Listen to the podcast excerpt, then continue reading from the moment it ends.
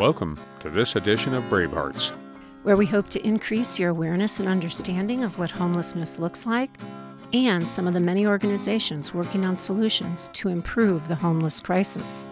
We are your hosts, William Wallace and Betty Louise, and these are the Bravehearts.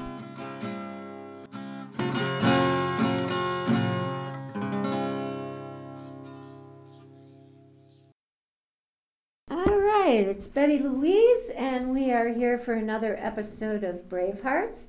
And I have the pleasure of being in the Hospitality House new offices up here, sitting with Tyson Powers, who's the program officer, and Joe Nake, who's the outreach director. So I'd like to hear how you two got started with this work that you're doing. So Joe, you want to start? Sure. So I started in substance use disorder counseling um, in a local agency called Common Goals. Previous to that, I actually have some lived experience. I know what it's like to be out on the streets and not have a place to go and not knowing where I'm going to be or where my next meal is coming from.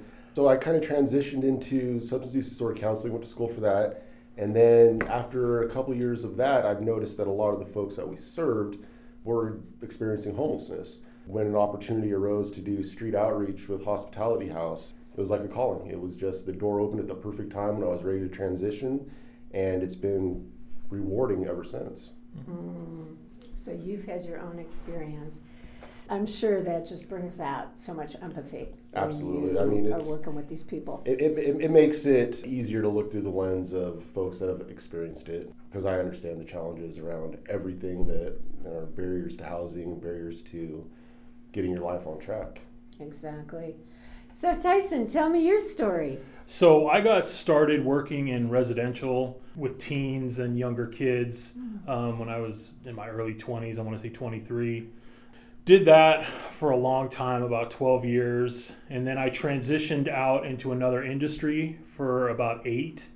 And I missed this tremendously and wanted to come back. So, I came back started working in Sacramento and Oak Park in their little drop-in center, and then this opportunity arose. And for me, working with the homeless was something that I witnessed with my kids coming out of residential facilities.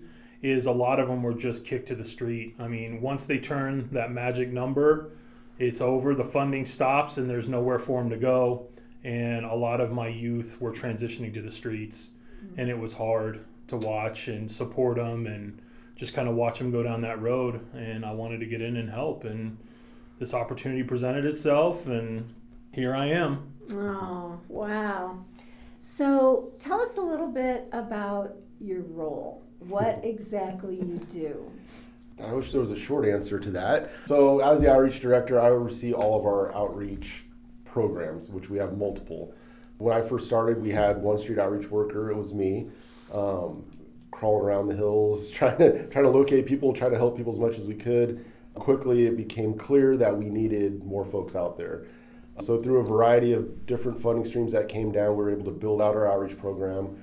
I oversee the homeless outreach medical engagement team, which is a partnership between the Nevada County Behavioral Health and Turning Point and Hospitality House.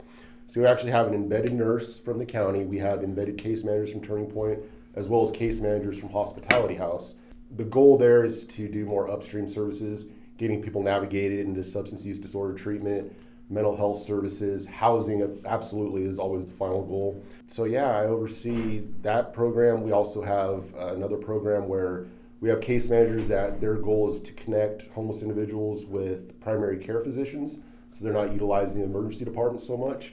Um, a lot of our folks have a lot of medical complications being out on the street for many years the medical care isn't always there, and the emergency department isn't always the best primary care doctor, um, especially as overwhelmed as they are with everything that's going on with COVID. We also have transportation. We have two full time hat van drivers that transport folks all over the community to get to their appointments, to get to employment, to get wherever they need to go. Transportation, of course, a lot of our folks don't have vehicles, so that's a key important role. We're currently feeding people in hotels across the community. So we have three or four hotels that we have people stationed in. And they're there, and we're able to support them with meals, meal delivery from our culinary program from the shelter. And then we have our traditional street outreach. I've got three folks that are That's what they do all day long. They're supporting with the warming shelter, partnering with Sierra Roots, making sure we're getting people when the weather is like it is today, when it's snowy and rainy, and just meeting people where they're at. In a nutshell, street outreach is going out, going to people, not asking them to come to us, but meet people where they're at, go into the camps, provide opportunity for services, all the while partnering with our local law enforcement. Thank you for joining us today. Our hope is this segment has opened your heart and mind. Be well and be kind. This project was made possible with support from California Humanities, a nonprofit partner of the National Endowment for the Humanities. Please visit calhum.org.